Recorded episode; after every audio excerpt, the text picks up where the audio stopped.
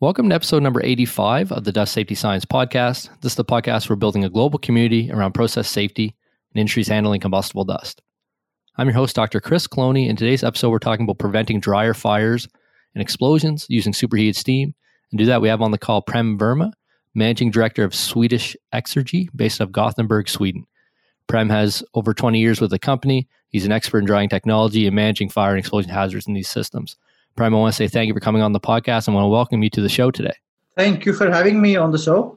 We're really excited to have Prem on. The Swedish Exergy team reached out a number of months ago to talk about our research and what we are seeing for fires and explosions in dryer systems, um, which those of you that you know have been listening to the podcast will know we, we do see them quite a bit.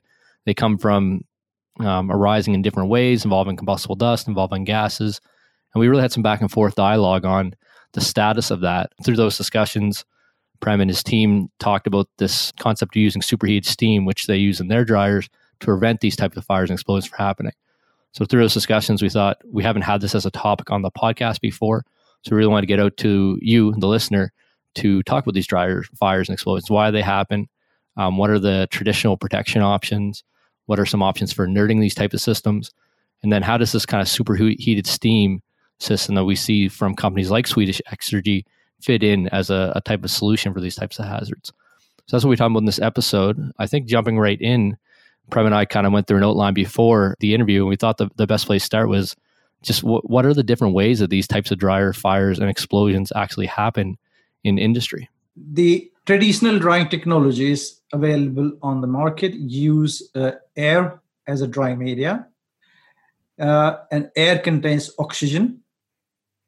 And the dryer has a combination of, uh, of dust, certain concentration, and oxygen. And the third component needed for fire or explosion to happen is a energy source which could be a small spark from a machine, from a rotating uh, machine, falling object through that, not a bolt, that can ignite the dust inside the dryer and cause uh, fire and explosion. So the ingredients needed for causing the fire explosion are present in traditional dryers all the time. And that can happen at any time in, in the drying process using uh, air as a drying media, which traditional dryers do. Yeah.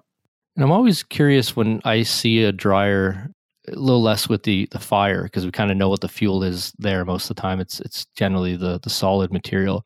But when we see an explosion, there's always a question on whether or not it was a dust cloud that ignited inside the dryer or a, a gas cloud, either from off gassing or smoldering combustion, releasing combustion products. When you've seen these happen in industry and kind of with your knowledge, how much do you see one over the other, or is there you know is there a typical way that we see these explosions arise? Are they they usually combustible dust related as the fuel, or is it more the off gases that we see?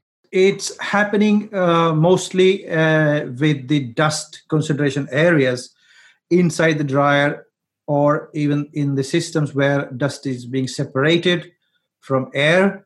So you need a certain concentration of dust uh, along with the with, with the with the oxygen and the and the source of energy to start the process so it, it is likely to happen in different sections of the of the drying process but mostly in the areas where there is a high dust concentration and it is dry so uh, towards end of the drying process the process is more susceptible to fire and explosion rather than the beginning where the dust is wet and there's not so much of a free dust available uh, in the dryer. Yeah, that makes makes a lot of sense. And I always say because some people complain that we report the dryer fires or sorry the dryer explosions in the incident reporting if they're off gas related. But I, I always kind of point out that want to point out that the whole purpose of this podcast and the whole purpose of dust safety science is for industries handling combustible dust, whether or not the hazard is actually the the gaseous fuel that's igniting. And then beyond that, what normally happens is that if it is an initial gas explosion, it picks up dust in the ductwork or elsewhere in the dryer or through the dust collection system if it's not um, functioning right and you have dust in there. We've seen that in previous episodes of the podcast, nylon flock explosion in a dryer, where they did see this initial gas ignition, but then that led to a, a subsequent dust explosion that propagated throughout the, the dust collection system out into the facility. So we do see kind of both topics, and that's why we report on them in the the incident database. What are some of the, I guess we'll call them the traditional options for dryer fire and explosion protection that you guys have seen in these more traditional systems? Uh, in the traditional systems, uh, it's almost mandatory uh, to install uh, fire and explosion protection equipment in order to get regulatory and legal approval to operate the dryer.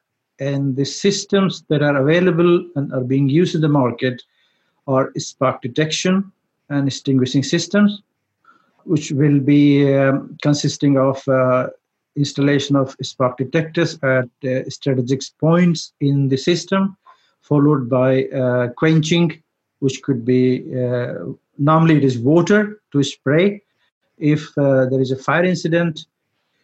When coming to explosion protection systems, again, there is a detection equipment needed uh, in the form of uh, spark, and then uh, you need to install explosion vents in order to allow the explosion, if that has happened, to go safely outside without hurting people or other equipment around it. Uh, design could be two ways. One is to design it the system to be sacrificial. That sacrificial that means the equipment can be sacrificed, but we have to protect people around it. The other systems which are can be also protect the equipment, but that's more expensive uh, design wise, more equipment needed, uh, uh, more stronger equipment needed and you will have for explosion suppression systems are also installed using uh, inert gas like uh, uh, carbon dioxide cylinders which are installed at different points to allow the system to be filled with inert gas in case a spark is detected at some point of time to to allow or to prevent the explosion from happening if if it can be prevented uh, in in the in the system. So you need quite a lot of uh, expensive set of equipment as protection equipment for both fire and explosion. And they i call them non-productive equipment because these equipment are not contributing to the drying process itself. These are additional equipment additional cost to the process because of the risk for fire and explosion. The systems with the air as a as a drying medium traditional dryers need to be to be uh, certified according to certain regulations. In europe for example it's called ATEX where you need to meet these regulations and often these have to be uh, verified by third parties like dnv Lloyd's register or similar who will have to say that your uh, design calculations are right your explosion venting is right and you you fulfill the regulations and the and other legal requirements. On top of that uh, there are uh, other big problems or not problems. So the cost i would say is in terms of insurance cost for the plant uh, which is often high considering the risk of fire and explosion even with the, the protection and prevention equipment being installed. The insurance companies often charge quite high premium for the systems which have a risk because they need to evaluate the risk. And the safety of people safety of equipment everything has to be to be taken care. So in, in total terms the the uh, the traditional systems needs to be protected uh, at high cost. And uh, they do not give value to the company because they are not part of the productive equipment let's say. It doesn't produce anything yeah, and I made a couple notes there. I think th- so. The non-productive equipment's an important one. I think we'll come back to that when we talk about this superheated steam as an additional option. Um, but a couple other sort of points, and I we are in COVID nineteen at the moment, and my neighbor just started his lawnmower up, so hopefully he you guys won't be able to pick that up on the microphone. but two other points: the explosion protection and the inert gas systems. Is this either or, or are they usually applying inert gas systems plus spark detection and fire quenching and venting or explosion suppression? Is is one of the others? They are they doing both these types of approach at the same time? Both approaches are needed, but the point of application could be a little bit uh, different at, uh, for different uh, protection technologies. So you you would need both systems. Uh, like explosion venting is a must. So that, that's needed from the explosion protection point of view. Uh, inert gas inerting is also needed but in some cases or some areas you can have detection and quenching. That is enough. But in the areas which is uh, which is more likely to get the the the risk uh, the high risk areas for explosion and uh, especially needs a separate explosion protection. So you, you need a combination of the two. Do you ever when you're talking with folks in the industry because we get this in other industries quite a bit where if it's inerted then sort of you know wipe your hands you're done and you don't worry about cases where it's not inerted like start up and shut down and process upset conditions. Do you when you see these sort of inerted um, solutions do you see that in in um, these industries or is the the regulation and, and, knowledge kind of such that they still have some recognition that there's a hazard there even if you're using um, a partial or fully inertion inerting system? Uh, technically um, it is possible to inert uh, the traditional dryers as well by using um, inert gas let's say nitrogen uh, replacing air inside the dryer. This would minimize or, or reduce uh, risk of uh, explosion and fire in the traditional dryer, but the cost of um, maintaining such inert system for the drying process is pretty high because you need continuous supply of the inert gas going in the dryer and leaving the dryer at the other end and making the whole system uh, more uh, more complex in design and also more costly to operate if you need to maintain inert atmosphere inside the dryer. Then the other solution is to use the is it the combustion gases that they kind of feed back through to to partially or fully inert the the dryers that is correct you can have a flue gas uh, as uh, as inerting media also but the flue gas is safe to a large extent as long as oxygen levels are maintained all the time at low level yeah but if you exceed oxygen levels beyond a set limit at some point of time the risk goes up yeah. but yes it is possible to to use flue gas as inerting media to to, to some extent yeah. Okay, so we have seen explosions in dryers that are inerted or partially inerted that way. It's the same thing that you said. You need to monitor the oxygen levels. Absolutely. To to make sure that they're make sure you don't have an explosible mixture there. You talked about the fire triangle and the explosion pentagon.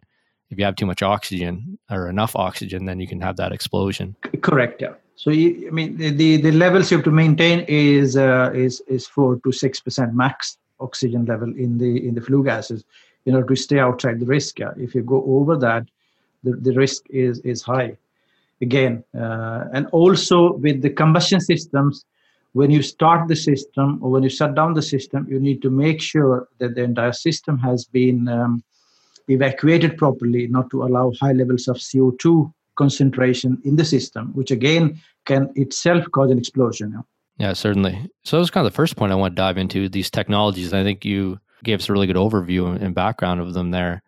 The other side of the coin is you, you mentioned that these dryer systems are heavily regulated and have certification. They follow ATEX. You, you need a, a independent third party certification. You may not know the answer to this question, but I'll ask it. And if you don't know, then I'll we'll we'll have another podcast episode to cover it. Is that same level of regulation on these sort of dryers present in in North America, um, from your understanding, through other regulatory bodies, or is it kind of a different system for the dryers? I don't know the answer myself. It is the same uh, or similar regulations that are uh, in place in North America also, which they have to fulfill the health and safety regulations. Then you have something called NFPA standards.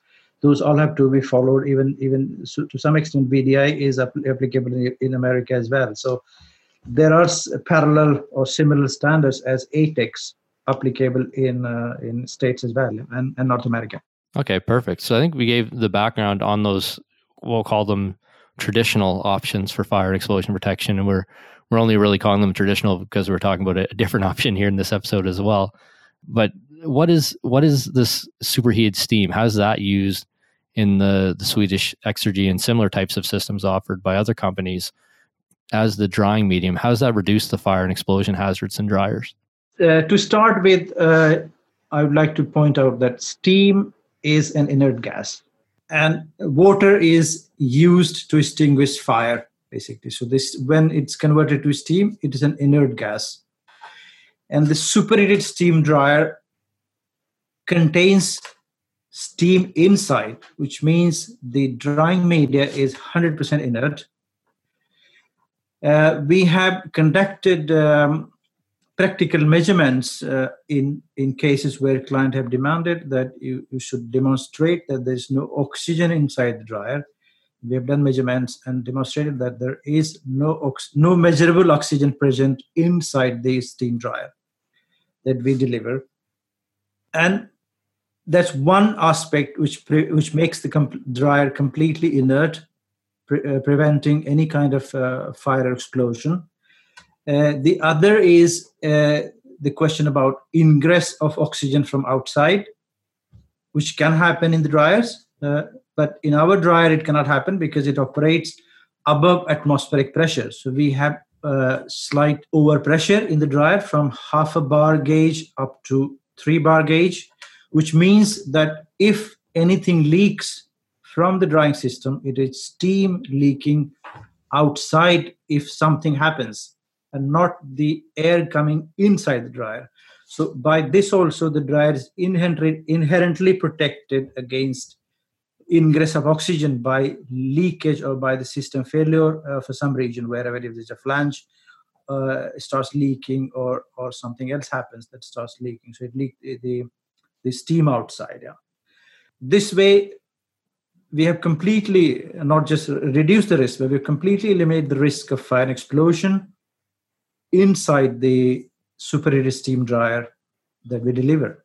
And on top of that, uh, we have delivered several plants, and there is no need to evaluate the dryer from any regulatory point of view, like ATEX or any other regulation applicable for for explosion or fire.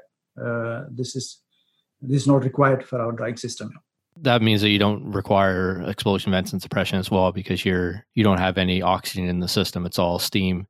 And because it's pos- positive pressurized you're not getting in, ingress of oxygen as well. That is correct. Maybe we'll try to and it's often difficult on a on a podcast episode to paint the picture for the, the listeners. Um, but maybe we'll talk a bit about what does the system look like? You know how does the steam how does the steam where does it come from and how does that kind of be included and we'll include links in the show notes at dustsafetyscience.com slash 85 to Swedish Exergy's website and, and, maybe even a link to the, the superheated steam dryer system so people can actually go there and, and look at how it functions. But is there a is there a way we can describe that in words on this episode that people can kind of visualize it? I will try my best to do a short um, description, uh, uh, which is hopefully understandable to the listeners. The system uh, is designed as a closed loop system so the dryer has no openings to the atmosphere. So we do not discharge any gas to the atmosphere. So all the drying media, which is steam, is recirculated in the system. So it's fully closed system.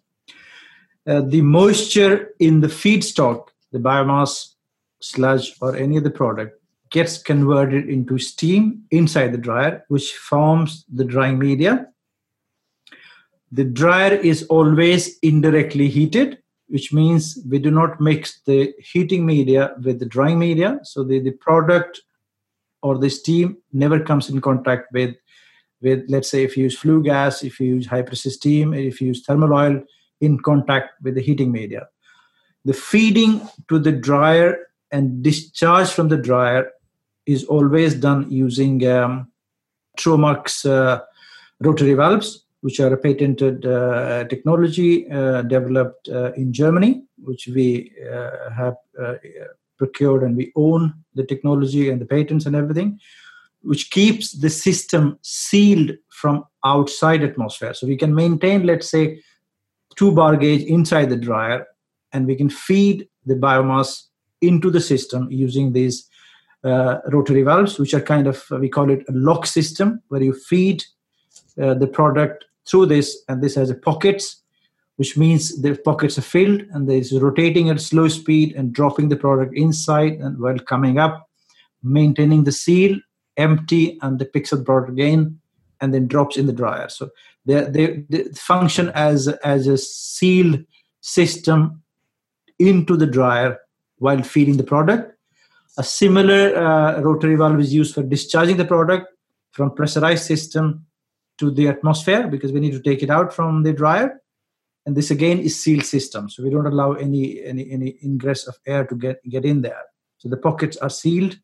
They are um, guaranteeing uh, uh, that the system always remains full of uh, steam and a small amount leakage that happens through the pockets is the steam that is coming out from the system. As i said before it's pressurized so you have a small amount of leakage coming out from the dryer not going in the dryer uh, this way we can recycle the steam once the product is separated in a cyclone back to the heating point and then to pick up point for the product and everything keeps in circulation by a circulation fan centrally placed in the system.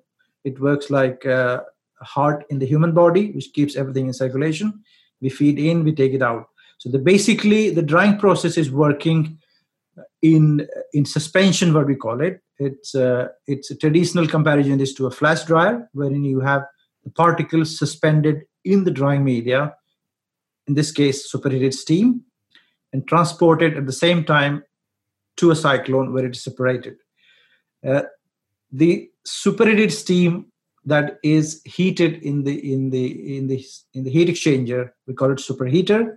It's a selective heat exchanger where we can put in the drying energy indirectly on the shell side and heat the, the drying steam on the tube side and then circulate back to the feeding point again. So as the process continues, we produce more and more steam and to to set the pressure, let's say 2 bar gauge or 2.5 bar gauge, we have a control valve which releases the steam from the dryer uh, continuously to a, to a secondary system where the energy can be utilized for district heat production, for power production, for process heating, or uh, for other uh, process related applications. Uh, thus minimizing the energy consumption as well for the for, for the drying process so we can recover towards 90% of the energy that we put in for drying from the beginning yeah? and if you compare the the energy balance with traditional dryers we need about 30 to 40% lower amount of energy in terms of input energy gross input but if we take out and utilize the energy uh, to the extent of 80 to 90%, we are down to about 20% of, of net energy consumption compared to traditional dryers, excluding the RTOs and other systems needed to treat the uh, the off gases from VOCs and, and other contaminants before going out to atmosphere. As we said, we also uh, make the installation quite compact on the ground, so it's, it's built in height, so you need less space compared to other technologies you build horizontal, then you need a lot of space on the ground.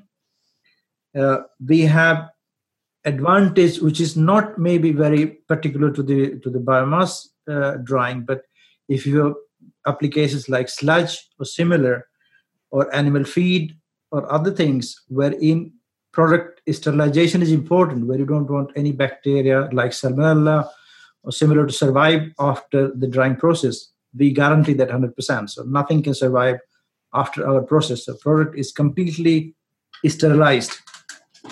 So this, this is how it works, and there are some advantages of the system, but the main point is the system is, is fully closed, it is pressurized, and no oxygen can enter the system during operation. Yeah, I'll give a bit of a summary there because you, you mentioned a lot of uh, important points. I just want to uh, give a shot at summarizing for the listeners. So, in terms of the system, we have a closed loop. Um, there's a, a, rotary valve on the inlet and a rotary valve on the exit. The rotary valve's designed in a way such that it's um, airtight, essentially. You do get a little bit of escapage of the superheated steam as it comes out because the system's pressurized the whole goal is really so the rotary valve isn't uh, feeding um, air into the system as well. The steam comes from the stock, so you have this kind of startup process, and we'll we'll talk about this in a moment, where you feed through the stock, either biomass or sludge or or whatever, and the the water comes from the water content comes from that. You have indirect heating, so the heating elements, heating oil or or however you're actually heating the system is separate from the the flow of the superheated steam. And this gives this closed loop then in which you can um, dry your your product, um, either biomass or sludge. What other industries uh, I want to keep going with the summary here, but what kind of industries are these dryers typically installed in? You mentioned a few of them already, but maybe this is a good point to to expand on here. Yeah, thank you for summarizing. It's nice. And the industries uh, that are having our dryer system installed on commercial scale are biomass for pellet production or for uh, uh their own fuel production to combust it on site without pelletizing we have a system installed for peat drying and briquetting. Uh, we have systems on the paper pulp. Uh, we have systems on the DDGS from the ethanol uh, industry, and ethanol industry. Uh, we have dryers on the sludge, different kinds of sludge from municipalities and from industry. We have installation on sugar beet pulp for making uh, fibers for human consumption and we have done uh, a few other applications which are not yet commercial like uh, drying and expansion of tobacco tea we are uh, in discussion with uh, the agricultural industry especially the citrus and the olive industry in spain which is seeing this technology of, of with great interest because uh, the waste uh, from the industry which is produced today often gives them no value, fetches nothing. But if they use the our process to dry it, they can dry it and integrate the technology to take the heat back to the citrus process from juice processing systems and produce high quality animal feed, which will give them a value addition. So valorization of waste is one trend that's picking up now, and we have more and more interest from the industry, which we hopefully will be working more and then in the energy sector, we have, as I mentioned before, biomass. We have installed applications for the bagasse drying for both as a combustion, as a fuel, and also for the next generation ethanol. I cannot name the company, but we have done a lot of work with one of the large uh, American corporations testing uh, bagasse as a feedstock dried through our process for a better uh, yield of ethanol after the, their process so th- these are some of the industries that that we have worked and we are currently pursuing and hope to work in the new areas. Yeah, and I'm sure you'll have people from across all those industries listening to this this podcast, so that's a, a helpful thing as well. So we summarized what the dryer looks like. We talked about some of the industries. I want to circle all the way back to something you said earlier, and then you, you kind of mentioned it a couple times, but the explosion, the traditional safety options, so fire and explosion protection, um, inert gas systems, you you called them you know non-productive equipment so add-on equipment engineering add-ons that add a cost but don't necessarily help with um, productive use and this is an issue it's a it's a big problem that we have from a a standpoint of justifying installing this equipment so you, it can sometimes be an uphill battle for um, installers or health and safety managers or those sort of things to to make the business case um, we'd all like to say that making it safe is the the utmost importance and it is from my perspective. Um, but if you over qualify or over engineer, you're going to have less adoption of the technology. So people won't actually use it because it's too expensive. Um, so there's that kind of balance. So you mentioned this is non-productive equipment, and I, I, like this as a potential solution because now your your safety system, the superheated steam, is also helping in other areas, and not just not just energy reuse. That's one that you know would maybe talked about quite a bit, but also in in having a um, potentially a better product. And you mentioned some of the benefits. So you mentioned, you know, that's it's safer running these operations. You won't have a fire explosion. You mentioned that the actual operating costs are lower. I think you talked about pollution a bit. And, you know, some other areas that are benefits of this type of technology. Is there anything else that you think would be interesting for the, the listener that are benefits? You mentioned vertical, um, you know, smaller footprints. Uh, what else, you know, goes under these? It being a productive piece of equipment as well using the superheated steam approach. Uh, Chris, I would like to add one uh, important aspect in uh, of uh, using our technology is no emissions to the atmosphere. This means that uh, we do not emit particles or VOCs to the atmosphere thereby no post-treatment equipment is needed with our dryers when it comes to VOC destruction or particle destruction, bef- uh, cleaning of the off gases are, are required. They're completely eliminated. Uh, the typical systems used today to uh, clean the VOCs and the particulates are, uh, are RTOs and uh, wet electrostatic filters. And these are, are quite an investment as well, I would say, which again I would term as a necessity to meet the regulatory requirements, but not adding to the production process in, in a positive way, let's say. They are must, but you don't really get out of it so much. And the energy required, for example, for RTO systems are quite high. And they have to be uh, used all the time, like you use natural gas or other processes to just heat up the off gases to 700 degrees Celsius to destroy all the VOCs, which we do not need with our system. And RTO is, I'm sure people that are in the industry know, but I had to look it up so that I knew what the exact words were, or regenerative thermal oxidizer. That's correct. So that's, I mean, that's really interesting. I think eh, the more we can be innovative in our safety approaches such that they are adding value, um, I think we're going to have safer, safer industries overall. So I applaud the approach. Um, and I really want to try to help get this technology out there through the podcast as a potential alternative. There are likely other alternatives as well. And you'll likely hear from them on the podcast as well in the future. But one one question that comes up over and over again in, in my research in the incident database is that for especially for dryers, it seems, startup and shutdown and emergency stop are sort of the areas where you have the fires and explosions happening. Emergency stop, certainly, we the the flock flocculant uh, nylon material case I mentioned earlier, which was episode 76 of the podcast, that's exactly what happened. They had emergency stop. They had a a core in the in the a core thread break in the dryer, so they had to shut it down to to retie it. Um, and that's when they had the product, which in that case was nylon thread, settle out on the heating elements. They started to smolder, and then when they fired the dryer back up, they had a gas explosion in one of the chambers, and that propagated throughout the nylon fibers, uh, which acted as combustible dust throughout the the entire ductwork of the facility. And we see this time and time again, these sort of startup shutdown emergency stops as being an issue for for dryers, certainly, and then for also other processing equipment we talked about before in the podcast. What does these um, procedures look like for the superheated steam system? You probably remember the first time we talked about it. That was the first question I asked you.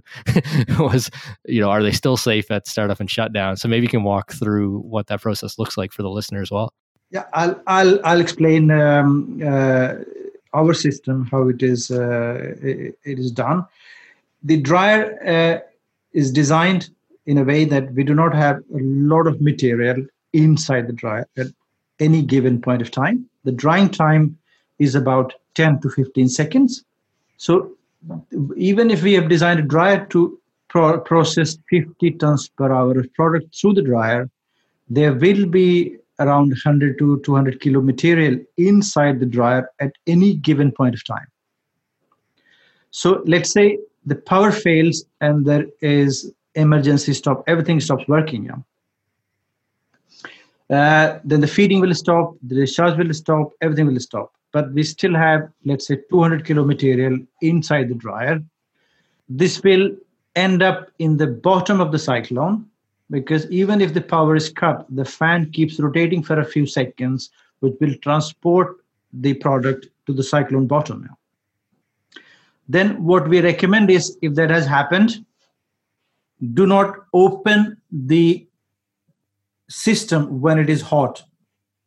So if, if it's a longer stop after the emergency stop, they need to allow it to cool down under uh, 100 degrees Celsius. And then the system can be opened because as soon as you open anywhere, any flanges, any manholes, any inspection holes, you will allow the air to come inside because once there is no pressure and you create uh, an opening, let's say if you create unfortunately two openings, one in the bottom, one at the top, so you get a chimney effect, you directly get air sucked in. And if the product is really hot, the dry surfaces are really hot, then you will get a risk of pyrolysis And in unfortunate cases, if you're not careful, you can get even fire inside the dryer. So, so that is uh, uh, one way of protecting the system is the smaller one material, at the bottom of the cyclone, let it let it alone, let it cool down, and then you can open the system and and uh, and uh, check, inspect if you would like to. But but often it is enough to restart the system if if the fault is outside the dryer you can restart it uh, without opening anything because then we start the outlet system and allow the product go out and then reheat the system again and restart the plant. That can be done. But when we start from cold let's say during startup the procedure is strictly defined and it is to start the, the, the system the fan and then you heat up the air inside the dryer without any product 220 130 degrees celsius. Once we reach that we displace the air inside the dryer by spraying a small amount of water or if steam is available we can inject steam for a short period to take all the air out. Then we start feeding the product. So you you first create an inert atmosphere with steam then you feed the product the biomass or other product in the dryer and shutdown procedure is similar to the emergency stop procedure. So when we shut down the dryer, uh, we allow the dryer to cool down before we uh, we uh, recommend that anything is opened in the dryer for inspection, for repair, for for other uh, purposes. Yeah. So the the key is to keep the system inert even during shutdown or after shutdown, and when we do the startup, we we make the atmosphere inert before we feed the biomass. Yeah thank you for going through that and it's good to hear about the technology side but also just the the uh, reinforcing that if you do have an emergency situation that you should let the dryer cool down um, and ensure that there is not a, a potential fire or explosion hazard before you open it up. There are probably people operating dryers right now that are hearing that and going oh that that makes sense. Um, there's a reason that makes sense because it, it actually leads to um, people being injured because your your operator then is at the location where he's opening and oxygenated the system. That's when you can get a, a draft, a backdraft, flash fire, or or an explosion. So, I mean, that's the, whole overview. We talked through the ways that dryer fires and explosions happen. What are some of the traditional protection options um, around preventing the fire, preventing the explosion, also inerting. We talked about superheat steam, um, the benefits of this type of technology, how it's actually implemented, um, startup and shutdown. Is there any last comments that you want to leave the, listeners with um, for this episode before we close it up? I, I think I have explained and, and you have ex- you have uh, added some comments, which sounds good. So I don't think I have anything more to add on. And uh, if anybody is interested in knowing more about us, of course, you will link it through. So so uh, anybody is welcome to contact us at any time in future when they listen to this podcast or have any questions, any more clarifications or anything is needed. Yeah. Well, that's excellent. Um, and I really appreciate you coming on the podcast, uh, sharing your knowledge and your, your 20 years of experience in this field with the listeners. And um, we may even get a chance to get you back on the podcast in the future. So thank you. Thank you very much. So you've been listening to myself, Dr. Chris Cloney, and Prem Verma, Managing Director of Swedish Exergy based out of Gothenburg, Sweden. We've been talking about preventing dryer fires and explosions using superheated steam. We talked about the different ways that dryer fires and explosions happen. And it's all really around the different elements of the fire triangle or the dust explosion pentagon. We talked a bit about the difference between having a dust explosion in the dryer versus having an off gas explosion. And I talked a bit about some of the issues that we've had with the incident database.